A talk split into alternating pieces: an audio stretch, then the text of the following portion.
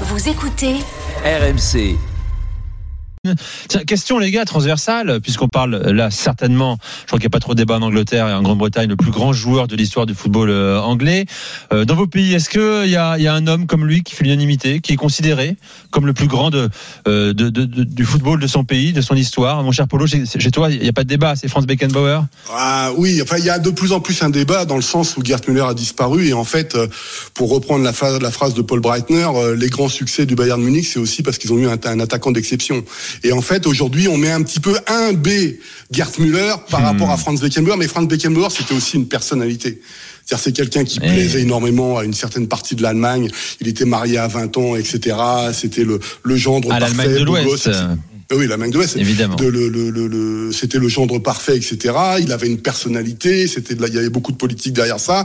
Donc c'est pour ça qu'il s'entendait pas avec Paul Breitner, par exemple. Mais euh, sur l'efficacité, si on reste d'un point de vue purement footballistique, Gerd Müller, il se pose là quand même. C'est-à-dire qu'on va dire, c'est Beckenbauer et Gerd Müller. Mais c'est marrant ce débat ce que tu poses, que il y a 25 ans, on se posait pas cette question. Beckenbauer, il a révolutionné le, le, le football avec son poste de libéraux, avec ce qu'il est devenu au milieu de terrain, etc. Donc il a influencé évidemment le football allemand pendant 25 ans, parce que tout le monde, on va jouer comme ça pendant 25 ans jusqu'à ce que ça explose de cette façon. Mais Franz Beckenbauer, avec le, le torse droit et tout ça, a influencé partout dans le monde entier des libéraux, des défenseurs, parce qu'il fallait jouer comme Beckenbauer. Et donc oui, évidemment, Franz Beckenbauer a tout gagné, a tout raflé, mais comme sa génération, il est au-dessus parce que c'est une icône euh, qui va pas bien d'ailleurs euh, Oui. euh, physiquement parlant.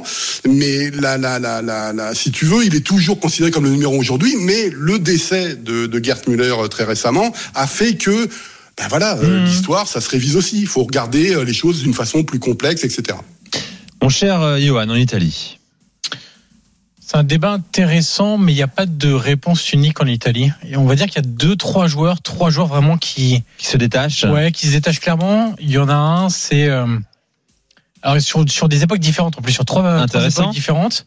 Euh, il y a le, le tout premier dans l'ordre de l'histoire, Gigi Riva, euh, forcément parce que joueur créatif, joueur attaché à un club euh, qui n'était pas un grand club, Cagliari, avec qui il remporte un titre. Il termine meilleur buteur, euh, il gagne l'Euro 68. Euh, c'est vraiment un joueur qui a marqué toute une génération et et en Italie, on a souvent dans les joueurs les plus anciens, quand on cite ceux qui ont le plus marqué les gens, etc. On a souvent Riva, Rivera pour le coup, euh, Rivera du Milan qui a été Ballon d'Or. Euh, le deuxième, par ordre chronologique, on va dire, Ouais. c'est Roberto Baggio. Mhm. Euh, parce que c'était pas simplement le footballeur, c'était aussi une personnalité, quelqu'un de de très attachant parce que il était pas euh, il était un peu renfermé sur lui-même. On avait toujours un peu envie de le prendre dans nos bras. Pour euh, parfois, il avait l'air un peu triste. On avait toujours un peu l'envie de d'être son pote, de de d'essayer de lui voilà de le faire un peu parler, de s'exprimer, etc. Et de le consoler quand euh, de le il consoler aussi. du Monde. Évidemment, 94 joue beaucoup dans le côté émotionnel, mais il y a aussi le fameux transfert de Florence à la Juve où on a l'impression que c'est la haine, etc. Puis en fait, il revient avec le maillot de la Juve à Florence. Euh, il est hué, puis il sort, puis il ramasse une écharpe de la Fiorentina qui lui est lancée, il la met autour du cou. Euh, voilà, il y a, il y a des, des, des moments comme ça de la carrière de Baggio qui ont été euh, très importants. Et le troisième, je pense, c'est Paolo Maldini, euh, parce que défenseur ultra élégant en fait, qui tranchait vraiment avec beaucoup d'autres défenseurs de l'époque. On avait l'habitude des défenseurs un peu rugueux, Mhm. des Gentile, des Chirea, des Chiro Ferrara, euh, tous ces défenseurs-là qui étaient vraiment pour le coup ouais très très rugueux et lui arrivait oui. classe, euh, un droitier qui joue à gauche, euh, très technique, qui qui avait tout pour plaire en fait. Donc c'est vraiment, je saurais pas dire. euh, je pense que, allez, si je dois en choisir un, je pense que Baggio avec le côté vraiment personnalité euh, auquel Ouais. les Italiens se sont attachés. Je, si je dois en choisir un, ce serait peut-être lui. Fred en Espagne. Oh, je pense que c'est c'est l'unanimité pour tout le monde. C'est Andrés Iniesta. Je pense que c'est. Alors bien sûr, il y aura des préférences particulières, mais il fait l'unanimité pour plein de raisons. Déjà, c'est le souvenir de tout le monde du but en finale de la Coupe du Monde 2010. C'est le premier titre hein, euh, espagnol. Enfin, il y avait eu une, Coupe d'Europe, un, un Euro en 64, mais bon, ça comptait pas vraiment. Enfin, mais c'est le, message pour Dani Jarque, son ami de l'espagnol qui était mort euh, euh, d'une crise cardiaque euh, peu de temps avant. C'est euh, c'est le joueur le plus beau et le plus important du Barça pendant 15 ans.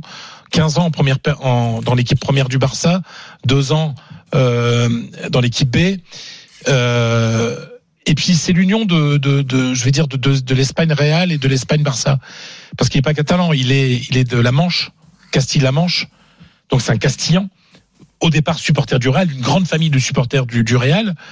Il est formé au Barça, donc c'est un pur produit de l'école de foot de la Masia, de l'école du foot du, du Barça. Donc c'est aussi le- la formation l'espagnol qui qui euh, qui est mise en valeur. En fait, il regroupe tout ce qu'il faut. Et même le plus anti-barcelonais des supporters du Real, il applaudira euh, Andrés Mhm. Iniesta. Et en fait, euh, si un un Xavi Hernandez, par exemple, met le but en finale de la Coupe du Monde, il y a moins d'unanimité que si c'est euh, si c'est Andrés Iniesta. Et puis surtout, et on va terminer par ça, bah, il est le symbole de ce- du football qu'on aime en Espagne, c'est-à-dire le petit milieu de terrain ultra technique. C'est-à-dire que c'est si, si tu veux donner une définition de, de l'Espagne moderne du football, du joueur, du portrait robot du joueur, bah c'est Andrés Iniesta. Je crois qu'on pourrait faire une heure hein, sur vos top 3 légendes. Ah ouais, ouais, par après, y a pays. joueurs. Évidemment, il y a beaucoup de noms qui circulent pour l'Allemagne. On parle de Rubech, Rubech et également mon cher Polo, Rummenigge bien sûr. Euh, ça te fait marrer. Euh, on nous parle de Raoul en Espagne, Xavi évidemment qu'on met derrière. Iniesta. Ouais, Euh, bien sûr, il est pas, très loin, hein, pas Xavi, loin, bien sûr, un champion Euh, d'Europe, Fernando monde, Hierro, par exemple, aussi a été un Voilà. immense défenseur Bon. et un, un- voilà, et un immense milieu de terrain aussi. Et en, en, en 20 secondes, mon cher Julien, qui, qui viendrait selon toi en Angleterre derrière Bobby Charlton?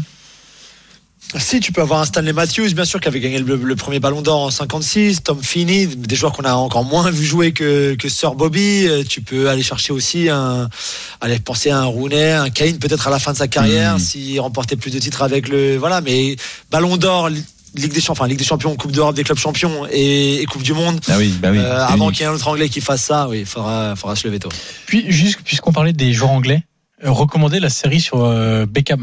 En Exceptionnel. Netflix. Elle se regarde Incroyable. très bien. Ouais. Euh, le gars est d'une rare euh, euh, honnêteté, transparence également, sincérité. Regardez-là, c'est sur, Netflix. Il est, il est, il est très, il est très sympa, euh, David Beckham.